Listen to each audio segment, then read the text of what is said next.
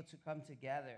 You know, when uh, when I think about the people in Ukraine, the brothers and sisters that, you know, they were just going about their life every single day, and you know, they didn't expect that all of a sudden having to run from their homes.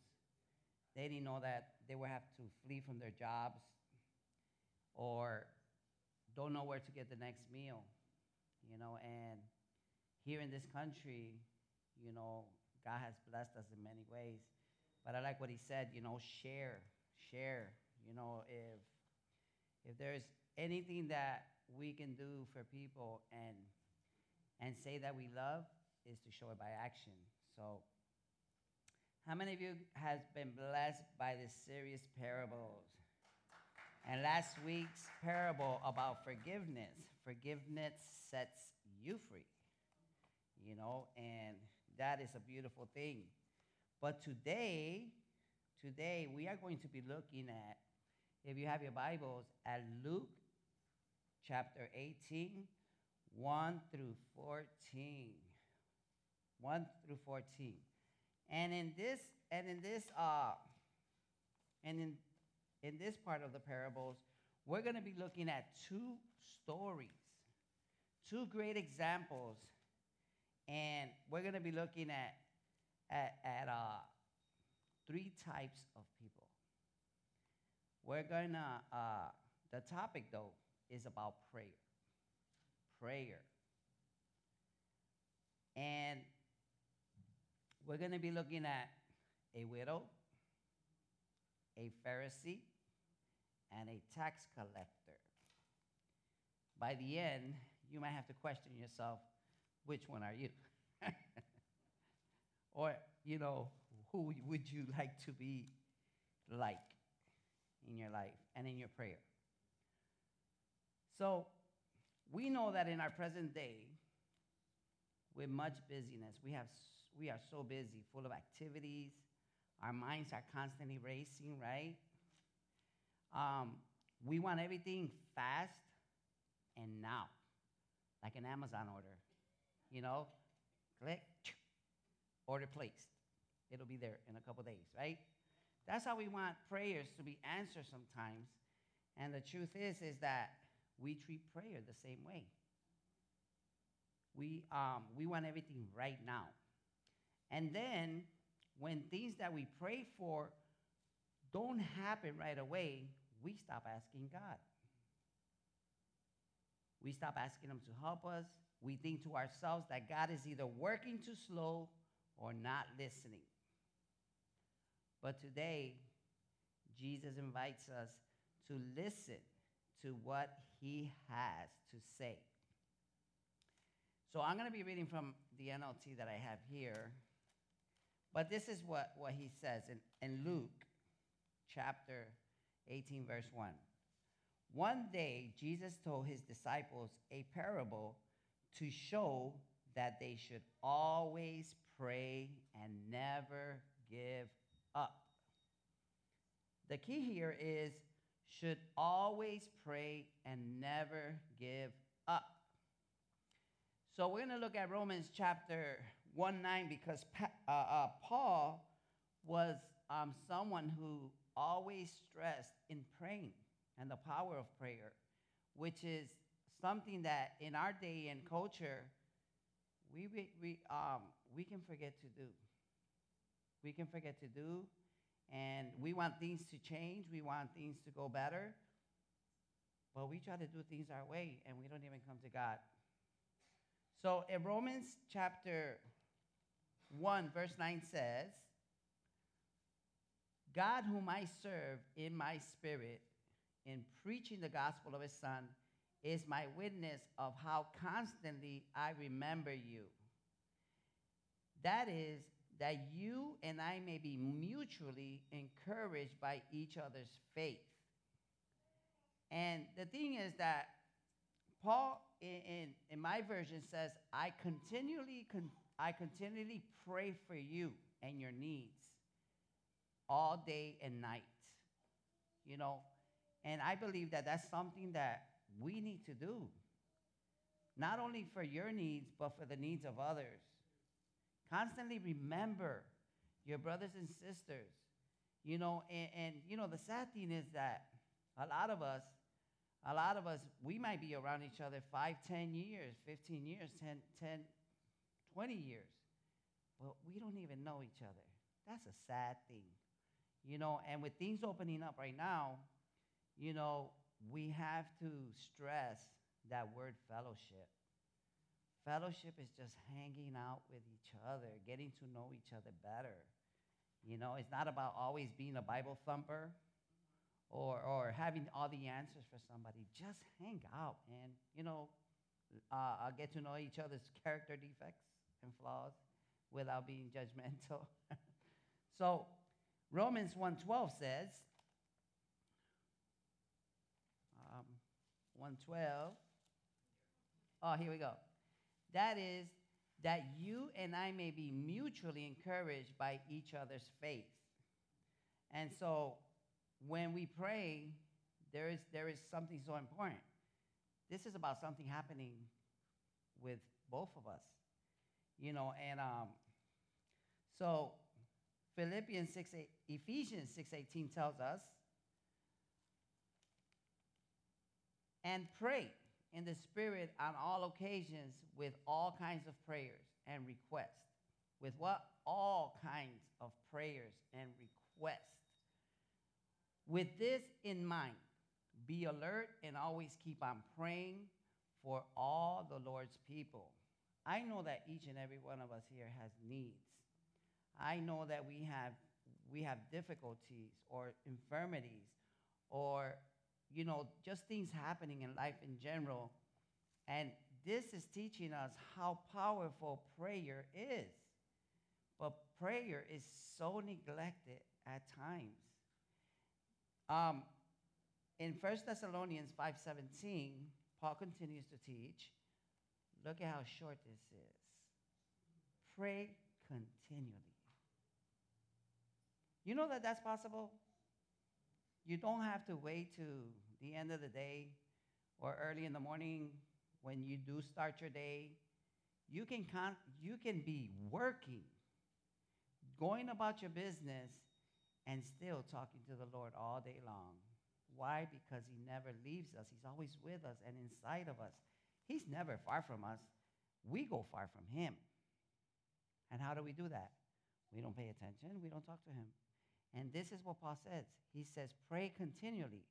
And you're going to see how all this ties up to this parable. Second Thessalonian tells us, Second Thessalonian tells us, where is it up? Sorry, guys. I'm going to have to go here because I don't mind flipping through the through the word. You know, it gets me better at finding the books, anyways. All right, first, Second Thessalonian.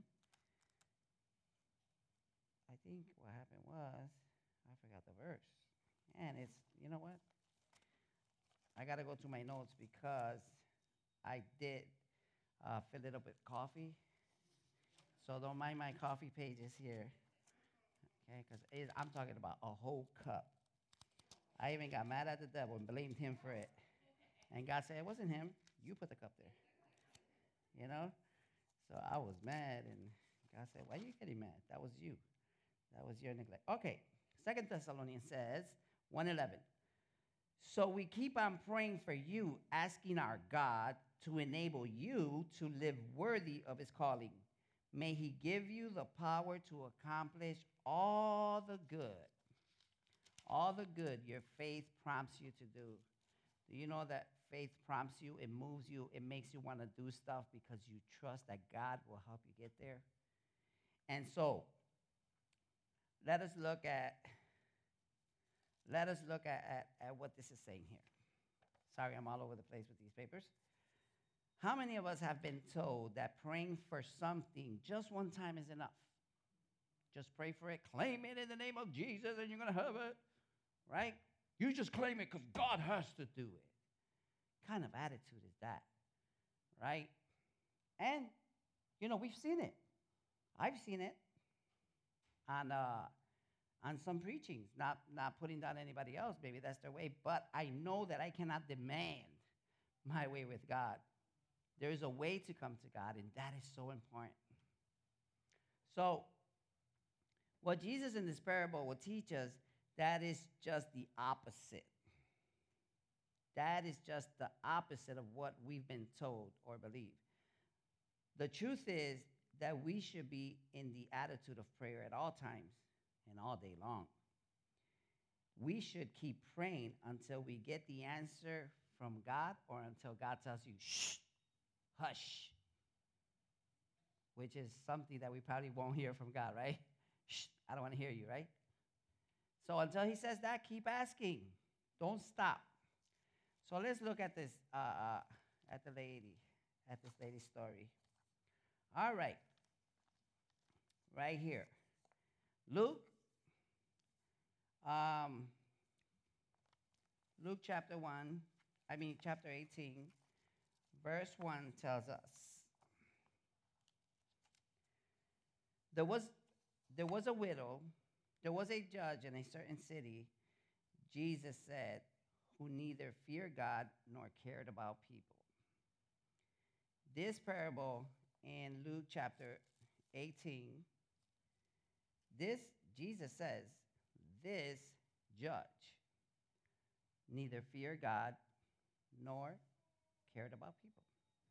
Noted that this human judge, whom Jesus calls unrighteous, neither fears God or cares. This judgment was wicked, like the manager in 618. You guys remember the manager? This judge is the total opposite of who our Father God is.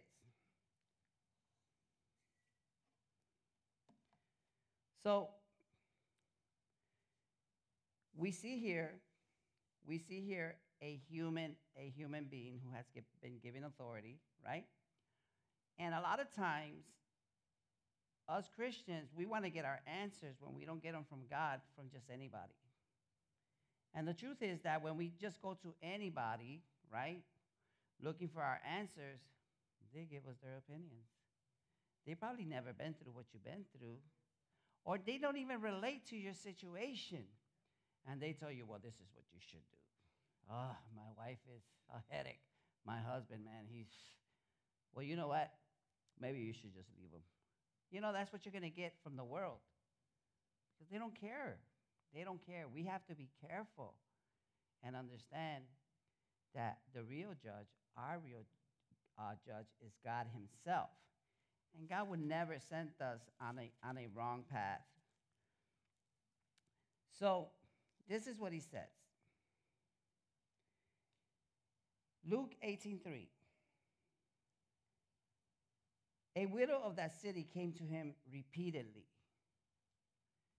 she came to him repeatedly, nonstop, saying, Give me justice in my dispute with my enemy. Give me justice. Now, to say repeatedly is nonstop. This, I don't know about you guys, but I know as human beings, you know, when things are repetitive, repetitive, repetitive, right? We easily get bothered, frustrated, oh, you know and we start making all these faces and but look at this. This widow persistently nonstop came to this judge pleading that he would give her justice against her wrongdoer. But this judge ignored her. But i can imagine her in front of his office all day yelling give me justice or when he was leaving work she's outside standing give me justice or in front of his house. Give me justice. Or what else? Or at the supermarket when he's shopping. Give me justice. Everywhere this lady appears.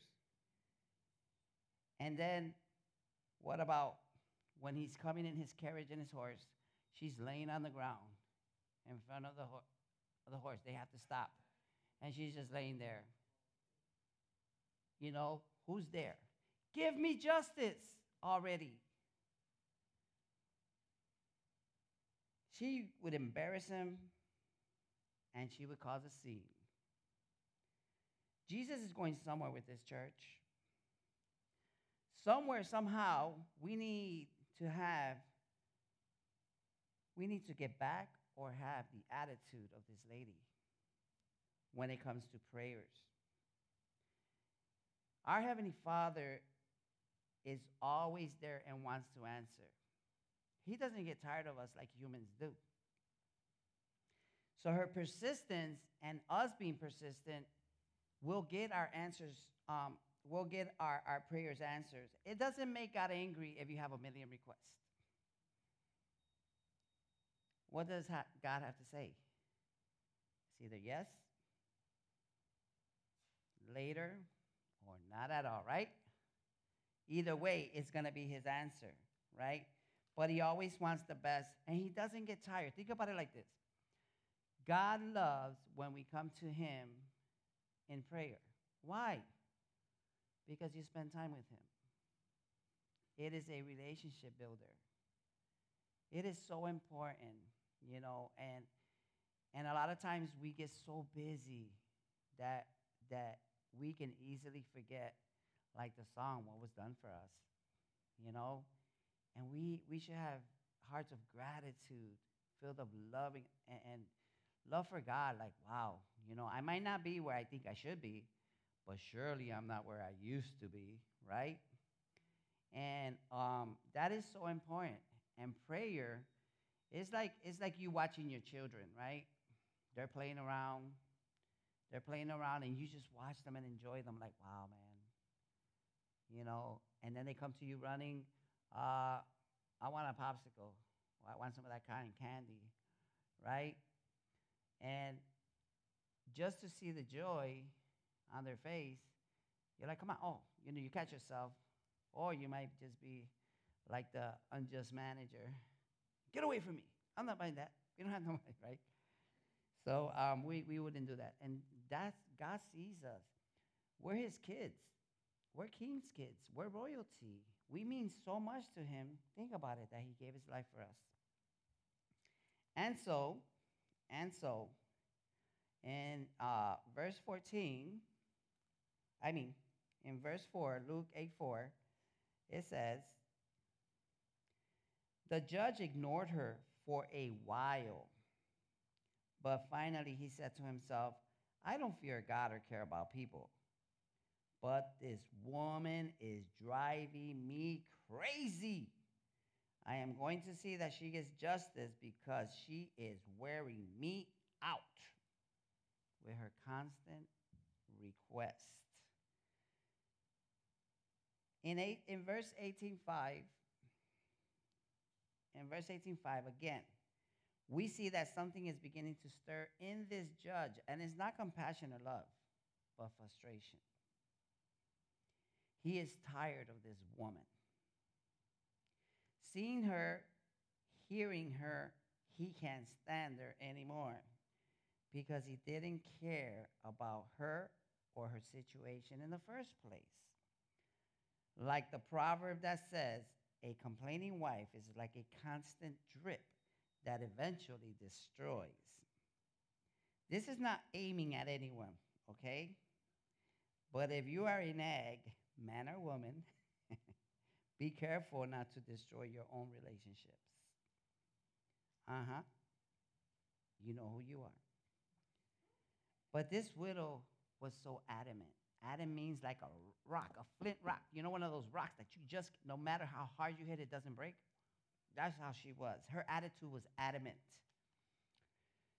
That she was like the person that we say in Spanish, you know, like that, that phrase we use in Spanish, uh, me sale hasta la sopa, you know? or in English, I see this person even in my soup, meaning I can't stop thinking about this person because I am being mentally tortured. Um, and with her, it, he was being physically tortured too. This man was ready. It was like she was giving him a black eye every time she put him out there, you know. And he was supposed to be a man of reputation, right? He was he had a, a position that was to do what is right for the people. But man, this lady here, she wasn't gonna stop. So what does that mean? He couldn't stand her. How many of us sometimes say to people, or we could even say it to our own partners, I can't stand you right now. You know, Nancy says that to me once in a while. I can't stand you right now, you know? And it's not that she can't stand me as a person, it's just, it might be something dumb that I did. But she uses that phrase a lot. but, um, so this is how he's feeling. He, but he's feeling like he can't tolerate her. He doesn't want to see her. You know, he, he just, he just doesn't want to deal with this, this lady no more. She is a torture. So her persistence was more that he could bear. And I want you to think about that, you know, because, like I said, a lot of times we think that, that God gets tired of us, you know, and the truth is that God is not a man that he should lie. God is patient, he is merciful, he is kind, he is loving, he's compassionate to all of us. He knows how messed up we are.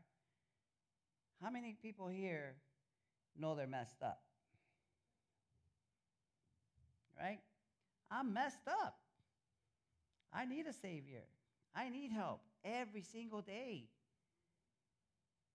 So, this is the point, church, of this parable with the, with the lady. God is just always, God is just and always does right. He is filled with compassion for believers who suffer and he will certainly respond to his beloved ones who cry for help. Jesus was telling his disciples and us today that persistence in prayer pays off with our Heavenly Father. Persistence, guys. Let me tell you, just because you don't get it at the moment doesn't mean God doesn't have it reserved for you. You know, there is a time for everything. And the thing is that with our culture today, with everything fast, fast, fast, now, now, now, that's how we want God to respond. And we, you know, and you know what I've learned so far, at least up to this, up to this um, day in my Christianity, that He's never late. He's always on time. And when he, he when He answers prayers, they work out without you having to go back to Him saying, "Why?" Oh, why did you, uh, you know, grant it to me if you already knew that it was going to mess me up? Because sometimes, you know, we, we ask in the wrong way. You know, and so Jesus wants us to understand that if you feel that what you've been praying, that God, if you feel like right now, think about what have you been praying for that you feel God hasn't answered? What have you been praying for? That you feel God hasn't answered. Have you stopped asking? Have you? Have you stopped asking?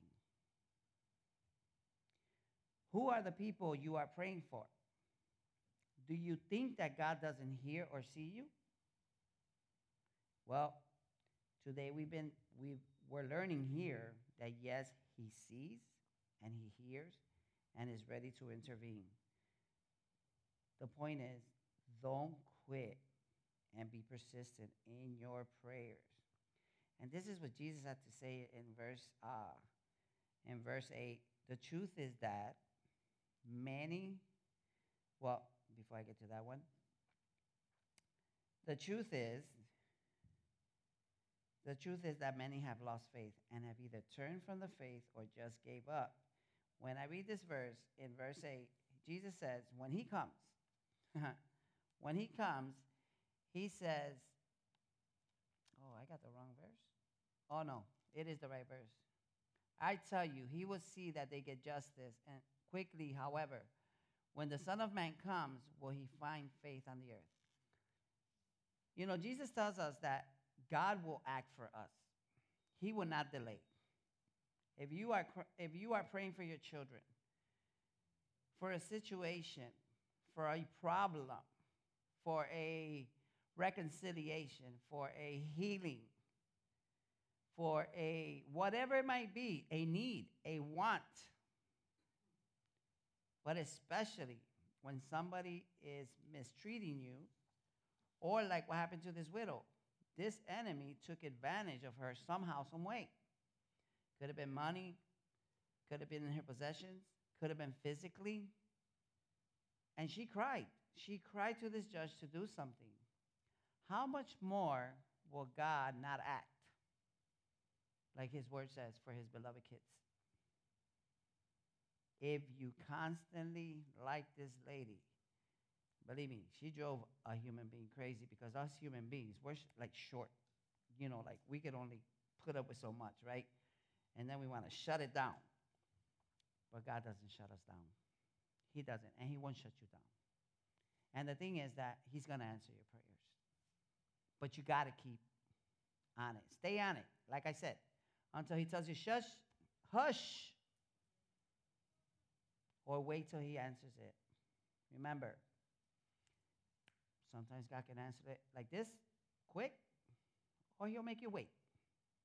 Because the outcome when He answers always turns out better. And you know what happens? You give Him the glory. You give it to Him. And you won't go to anybody else trying to get the answers from human beings unless that human being can relate to a situation. If I'm married, I cannot go to a single person for them to give me advice about marriage. No, his mentality is on singleness, has no experience. If a person is going through a, a, a struggle with alcoholism or, or drugs or whatever it is, I can't go to somebody who never used drugs or drank. They got nothing to give me. The only thing they're going to say, oh, Jesus can do it all for you. And I believe he can. But God gives us people we can relate to too. And you know, and that's what we, you know, that's what we do at uh on Friday nights here. Celebrate recovery is people hear recovery and they're like, oh my God, it's drugs, it's alcohol. The church, the judge, the church is all alcoholics and drug addicts. No, it has nothing to do with that. Celebrate Recovery is a, a group on Friday nights that that puts you in a group to fellowship women with women. So you women with women and men with men to talk about your hurts, your habits. And God gives you answers when you can share your life with other believers like yourself. It's not about drugs and alcohol and all those struggles. No. The truth is that it's about stinking thinking. Stinking thinker right here. But do I act on all those on those thoughts? I don't have to today. Because Jesus sets us free. But it all comes with prayer and fellowship. And this is and this lady, you know, she got her she got her, her request answered. So that was that was persistent prayer. Now we're going to look at the attitude of prayer. Now this one might hit some poke people some in some places, but remember, this is Jesus talking. I'm just relating the same thing he said to you. All right, here we go. Jesus told another parable. This is uh, 18.9. Jesus told another parable um, to, it says, some who were confident of their own righteousness and looked down on everyone else. Jesus told this parable. Jesus told this parable about, about some who had great confidence in their own righteousness and scorned everyone else. This is a dangerous place to be. If this is you who comes to church to judge, to think that you're better, that because you've been here longer, because you read the Bible more, or you pray more, to compare yourself to any other brother and sister, no matter at what growth level they're at. Dangerous place to be. Dangerous place to be. And this is what Jesus has to say. In Romans 10, verse 3, we read, Since they do not know the righteousness of God and sought to establish their own, they did not submit to God's righteousness. Philippians 1 9, 1 9 says, And be found in him, not having a righteousness of my own that comes from the law. Human self righteousness, even from the fastidious Pharisees who bragged about themselves and, huh, you know, I pray 10 times a day, you know, whatever it was. Human self righteousness. You know, it's funny because when I think about it, uh, when I was in Cook County Jail, yes, I've been to Cook County Jail. I was a resident there, I was a visitor. Um, I remember I had a cellmate, right? He was a Muslim. And I remember he used to tell me, you know, I used to see him put a towel on the floor.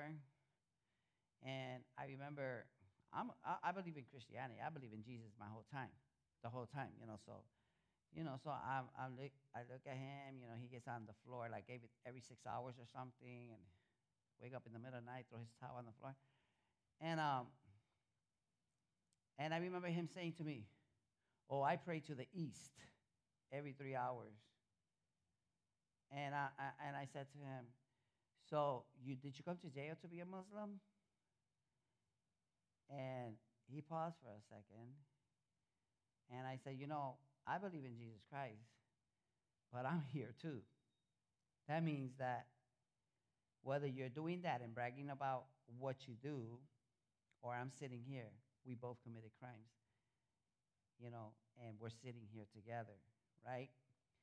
And the thing was that he wanted to show me that his praying those times a day was more acceptable to God than just simple faith of believing in Jesus.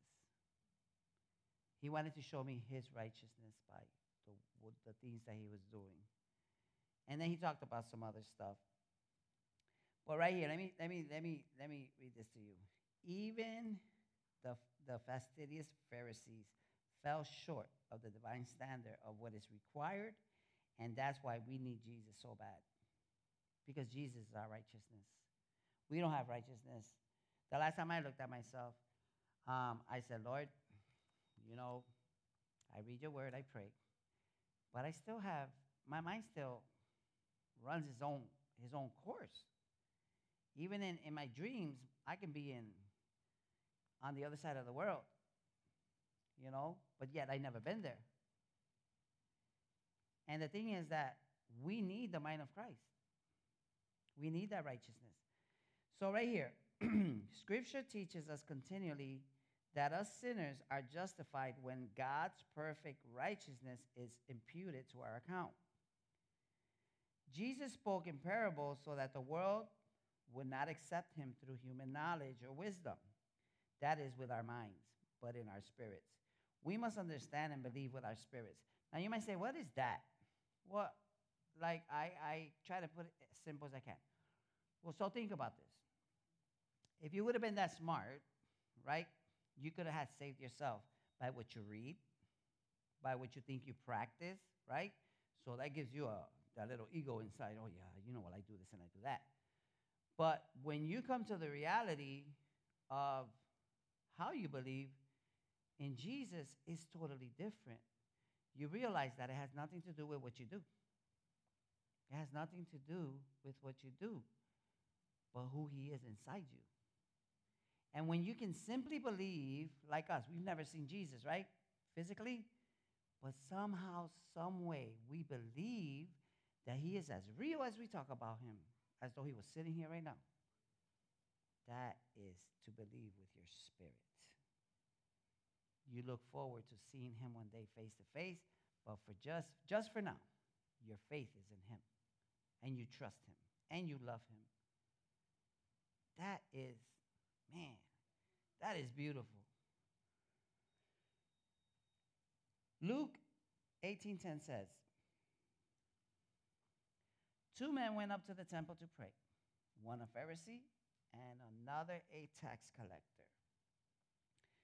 You remember that the tax collectors were hated. And the Pharisee was one who was strict in keeping the law. Both of them, notice here, went to the temple to pray. The self righteous and the, the one that knows he needs Jesus. Right? So he says, How many of us come to the house of the Lord feeling despised, rejected by our families and loved ones, co workers, neighbors, or even brothers and sisters in Christ? How many of us come to the house of the Lord feeling proud and arrogant, comparing ourselves to the testimonies that others share with us, saying to yourselves, Thank God I never did the things that brother or sister did? It's a dangerous place, like I told you. You know, self self righteousness, I know, is so destructive. You know, as we mature in, in our faith, right? like I said, everybody is in a different a different level or a different place in your in your in your walk. But never forget that we are all students. We are all students. We never stop being students. The minute we, we think we know everything, we shut down. We shut down not because now we have become too smart, even for the Spirit of God to speak to us. We think we know better, right? So um, we feel, okay, by now, you know, um, people should be listening to me because I know more. Wrong, wrong, wrong. Or that person doesn't do the things the way I do them. Wrong. That person's going to do the things the way that person is being led by the Spirit to do it, not the way others want them to do it. So, you know, we look at this. we also look at the at the tax collector. Here's a person, right, who knows that he doesn't have it all together, she doesn't have it all together, right? But this this tax collector knows that he or she is in need to be saved because they just can't get nothing right. And then the ones that think they got it right are the ones that are wrong. But wait a minute, but I go to church. I read my Bible. I pray three, four times a day. I spend two, three hours with the Lord. And we brag. We brag. And then people look at your bragging and they're like, oh boy.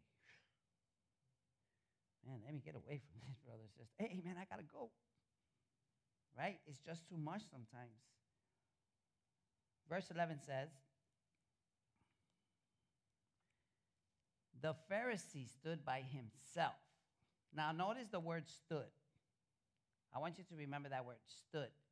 The Pharisee stood by himself and prayed, stood by himself and prayed, God, I, I, me, I, thank you that I, me, am not like other people, or, you know, those people, or the people out, out there in the street, people, you know, in my family that I messed up. Thank you that I'm not like them. you know, I know they need you, but I'm not like them. I don't do what they do. And I'm not like other people, robbers, evildoers, adulterers, or even like this brother right here, you know, who tricked me. Who tricked me. I, me, I fast twice a week and I give a tenth of all that I have. I am in right, perfect standing with you. Notice he is standing. Standing. Watch this. What is this Pharisee doing? And I want you to think about maybe, maybe this attitude sometimes has been in us. Maybe it has been, maybe it hasn't or maybe it'll come. But look it. Verse 11 shows, shows us this that the Pharisee, the Pharisee prayed words that were pleasing to himself. I, I, I. When you pray, Do you brag? He, his conceit shows. He's doing this in front of everybody. I got it all together. There's nothing wrong with me. Something's wrong with you, brother and sister. Something's wrong with you. Ain't nothing wrong with me. I've been doing everything that I believe the law says to do. I believe I'm doing everything the way the Bible says it. He didn't even humble himself before God. What did he do? He stood standing tall. God, look at me. Don't look at him. Don't look at her. He stood tall. He didn't even humble himself, but stood while he prayed.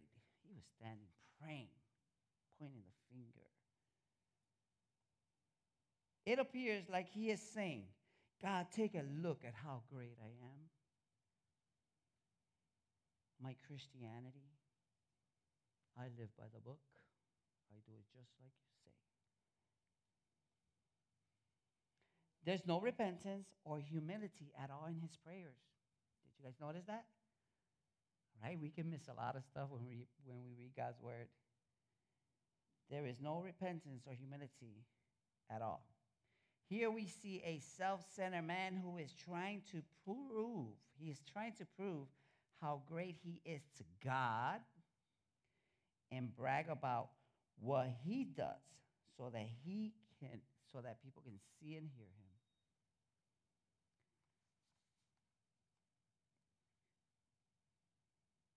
Is that sometimes us also? When we come to the church and brag about our accomplishments and how we serve, oh, I do this, I do that. I have more points with God. I have more stars. I have more favor. Uh huh, okay. Yeah, we don't give God the glory. Not from our hearts, that is. You know, sometimes people compliment us, right? There's nothing wrong with a compliment. You don't have to be like, you know, oh, give God the glory when they tap you on the back. Amen. You know, hey, thank you, sister. Thank you, brother, for those prayers. You know, thank you for, for that word. Thank you for serving, stepping in for me. You know, and you compliment them, and they they put a hand in front of you. Oh, give God the glory. Why can't you do that in your heart? Why can't you in your heart mean, Lord, glory to you? We don't have to make a show of it. Thank God in your heart. God knows when you're being proud and when you're not. Right? Do we look down on brothers and sisters that are still struggling with sins or addictions? or don't serve because you feel they should? Do you look down on brothers and sisters when they don't want to step in because you think they should be in there? Or do you think that they've been around long enough and they should be serving? We shouldn't do that. Nobody should ever feel pressure to do something that they're not ready to do. Find someone else. There's more people. If you feel that somebody should be your leader or doing something, don't push them to do it. And you got to ask God first. The Bible says that God makes leaders, not us.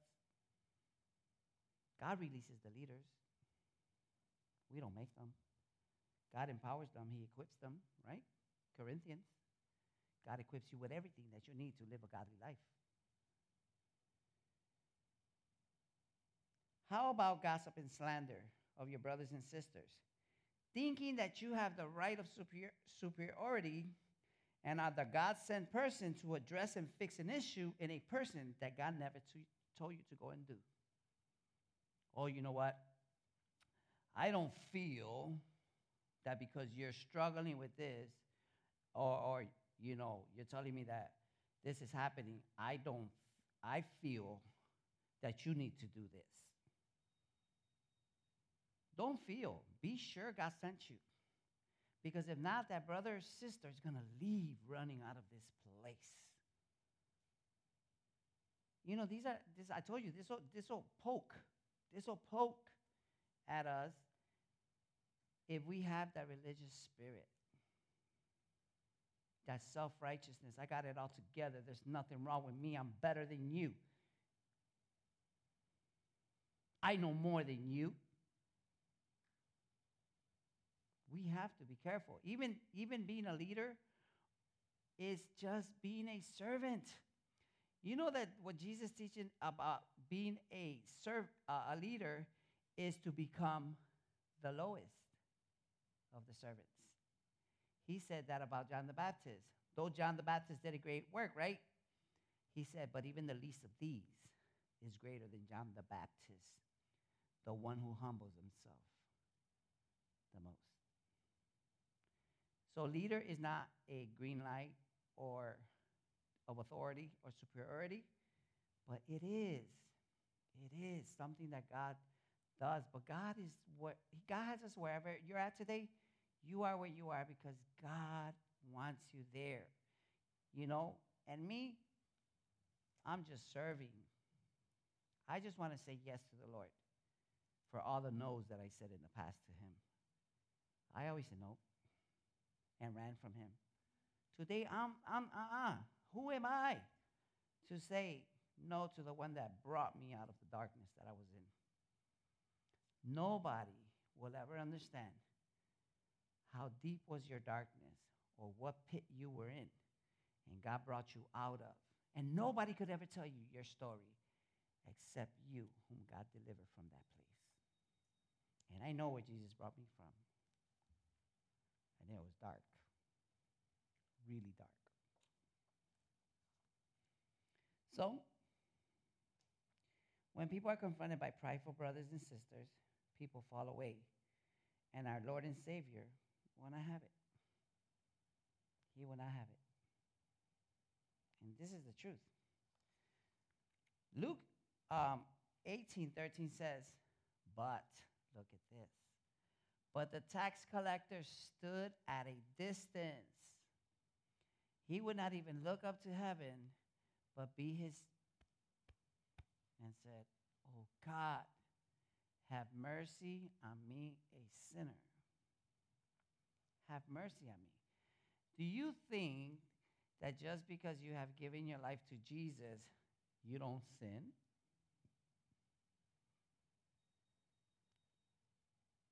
This tax collector knows he needs mercy and grace.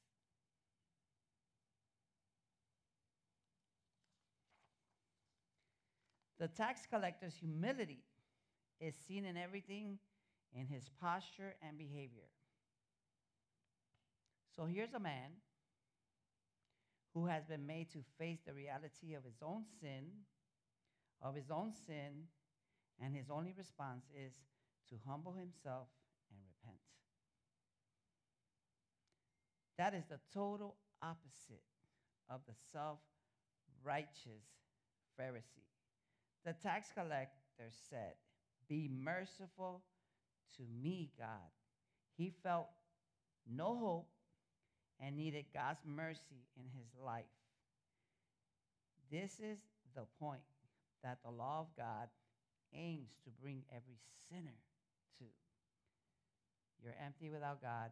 You're hopeless without God. You will be lost and burn in hell without God. You need mercy. And this tax collector, I can relate to being the tax collector. And I am still the tax collector because I still need mercy. I still need God's grace. I can I can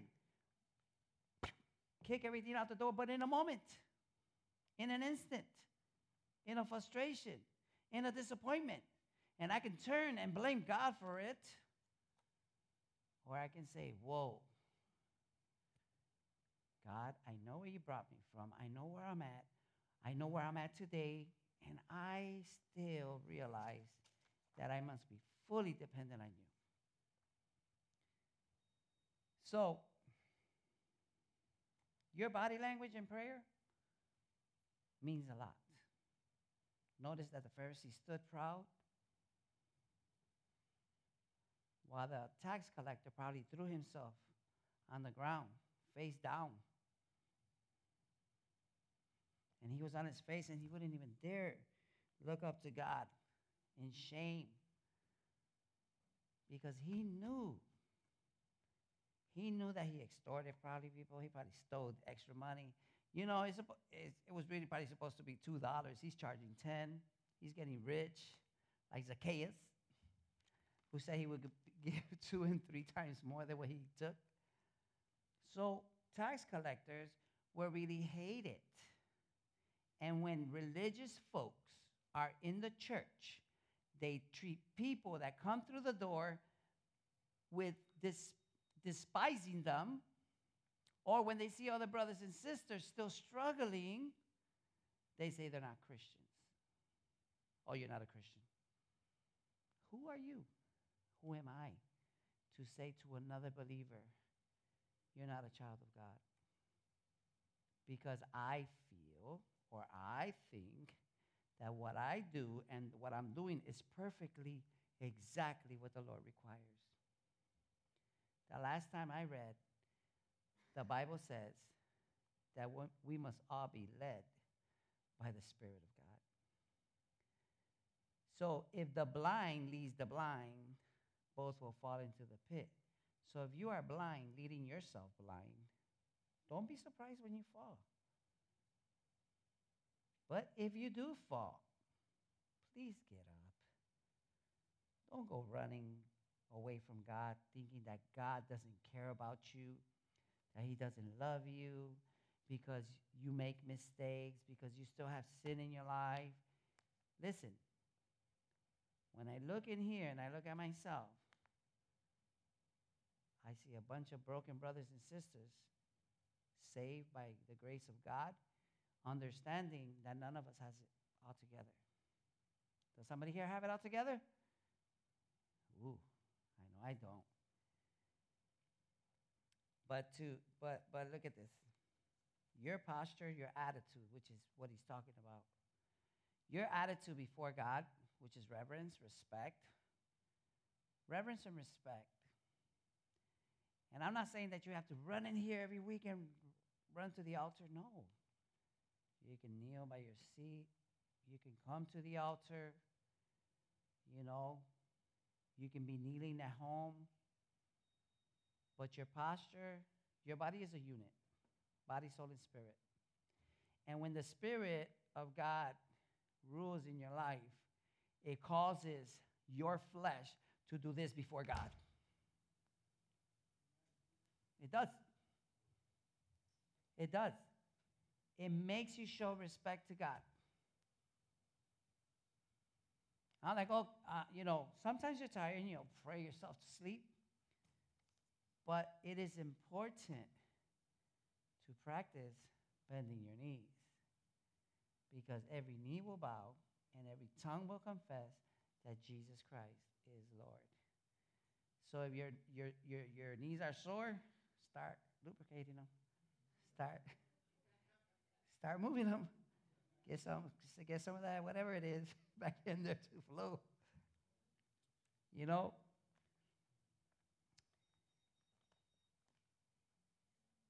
So, Luke 18 14 says, I tell you, the sinner, not the Pharisee, return home justified before God. For those who exalt themselves will be humbled, and those who humble themselves will be exalted. Look how beautiful that is. I tell you, Jesus tells you this. This sinner, you and I, when we humble ourselves and admit that we, are, we don't have it all together, Lord, I messed up. Lord, I, I forgive me for that stinking thinking.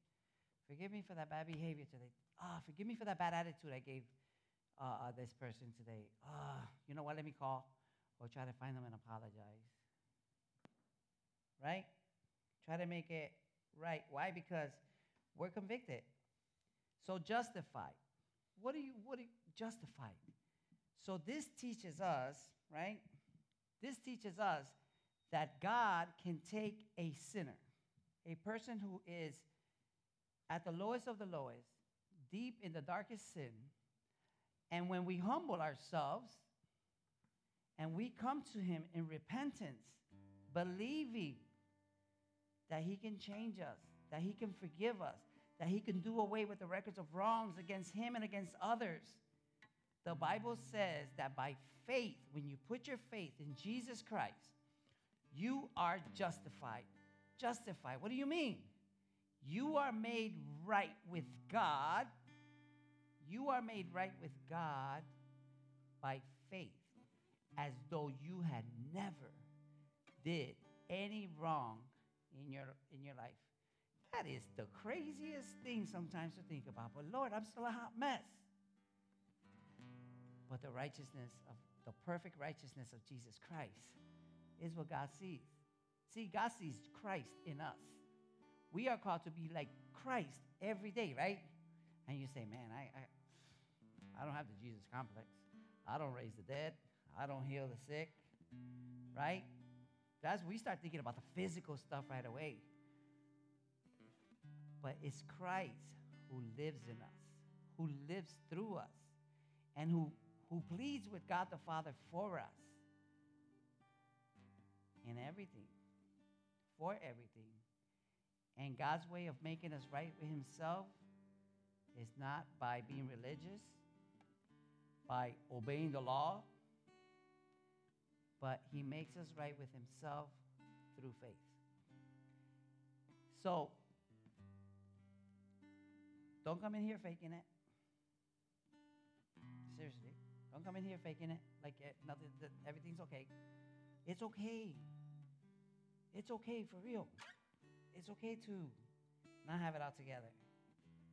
And it's okay to hang out with a bunch of other, you know, messed up people too. You'll realize that you will draw so much closer to people when you're real. We come in here week to week. We come through those doors, we greet, we hug, we shake hands, and then we run out the door so fast. And remember what I said in the beginning. In our culture today, everything is fast, fast, fast, fast, fast, that you don't take a moment to pause and to look at your life and say, man, these are my brothers and sisters, and I'm happy when I see them. I feel really good when I see you guys. God knows that I come here because I can't wait to see you guys, believe it or not. But then I say to myself, but I don't even know them. I, I see them. I might talk to you for five minutes, 10 minutes, except the people that come and hang out with me on Bible studies on Tuesdays. That also is fellowship. My question there in Bible study is why do you come to Bible study? Julian hit it right in the name, and I was waiting for his answer. And he said, The fellowship, man, just the hanging out together. We don't, we don't do Bible studies to be a Bible thumper, to think that we, oh, we're comparing our knowledge. We don't do that. We talk. Don't we talk? We talk about life itself, real, and how does these things apply to us. But it is one of the most beautiful experiences that we will ever experience as Christian brothers and sisters. Now, I know this pandemic thing is just weaning off, and we never know what might happen, right? But boy, let's take advantage and learn to fellowship. Let's really get to know each other. I'm serious. Starts getting warm. Hey, what you guys doing? Well, I'm gonna go to the park and cook something on a grill. Won't y'all come out? Tired or not? you know, just things like that. God really loves us, guys. And He wants to answer your prayers, my prayers, our requests, our wants.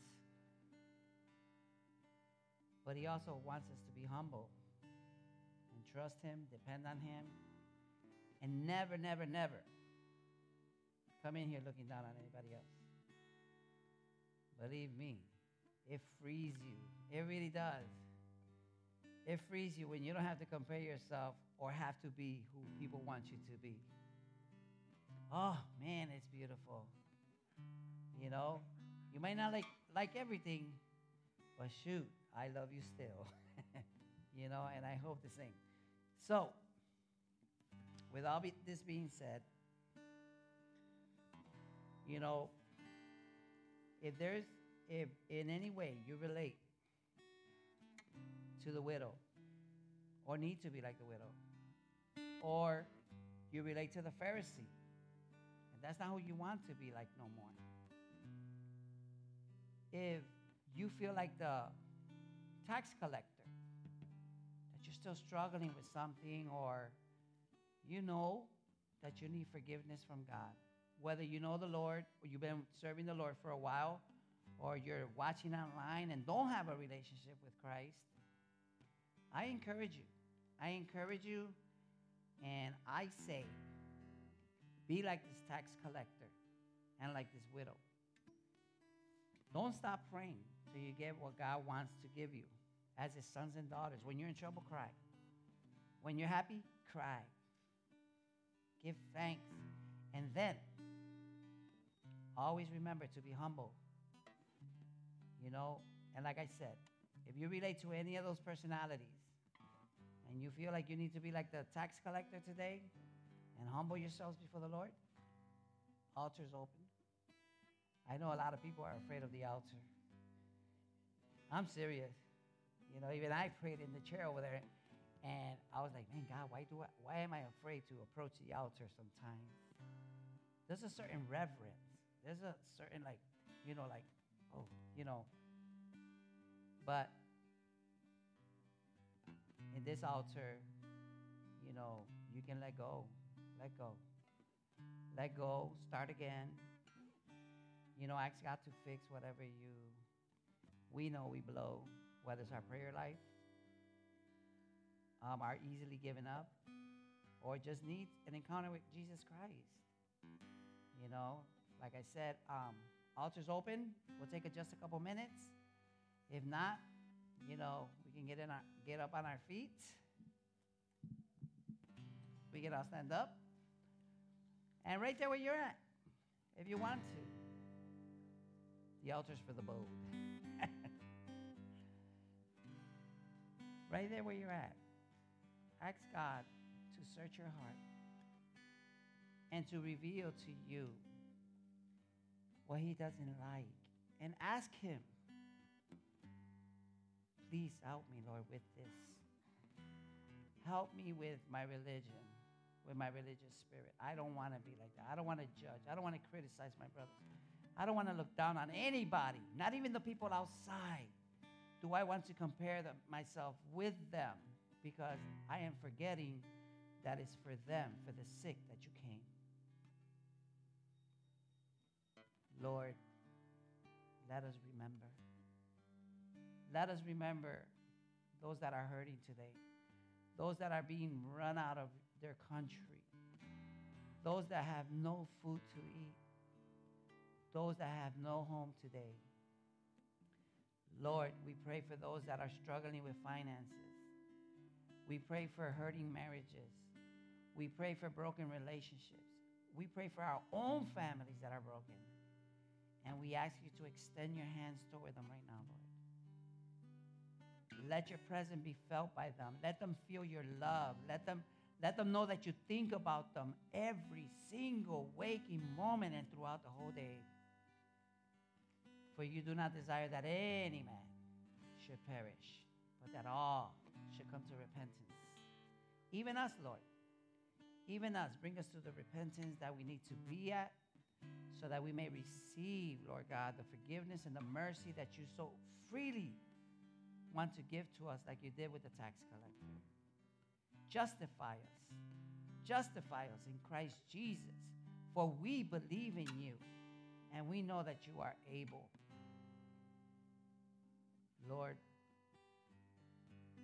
be with our brothers and sisters who are recovering. Pastor Lewis, Brother Julian, and many, many others. Stretch out your hands to those couples and marriages that are struggling right now. Bring unity. Let your spirit dwell there again. Bring unity and love. Your love. Your peace, which surpasses all understanding. And Father, reach and stretch out your hands to those that right now have listened to this message and need you, Lord, to answer their prayers, to save them. Lord, save, for that is what your name means. Jesus saves, the Lord saves. Jehovah, the Lord saves. That's the meaning of the name Jehovah. So, Father, in Jesus' name we pray as we head out throughout the rest of this day and the rest of the week. We ask for you to guide us, to protect us, and that this word would stay in the hearts of your sons and daughters, and that we would begin to pray without ceasing, and that all day long we would have a heart of gratitude and, and a heart of praising and giving you the glory because it is you and because of you and by you that we stand here today. And our families are where they are because you love us and we pray for them and you hear our prayers. So, Lord, thank you for seeing us, for hearing us, and for wanting the best for us, and for always doing what is best for us, anyways. So, Lord, protect us from the evil one and all his tricksters. Be with all your sons and daughters on the face of the earth. Be with the poor, the needy, the orphan, and the widow, and the sick and suffering all over the world. Abba, Father, we love you. Master Jesus, we love you. Wonderful counselor, Holy Spirit, we love you. And we pray these things in Jesus' name. And the Church of God says, Amen. Right? Praise God. Mm. I think I missed some. Yeah.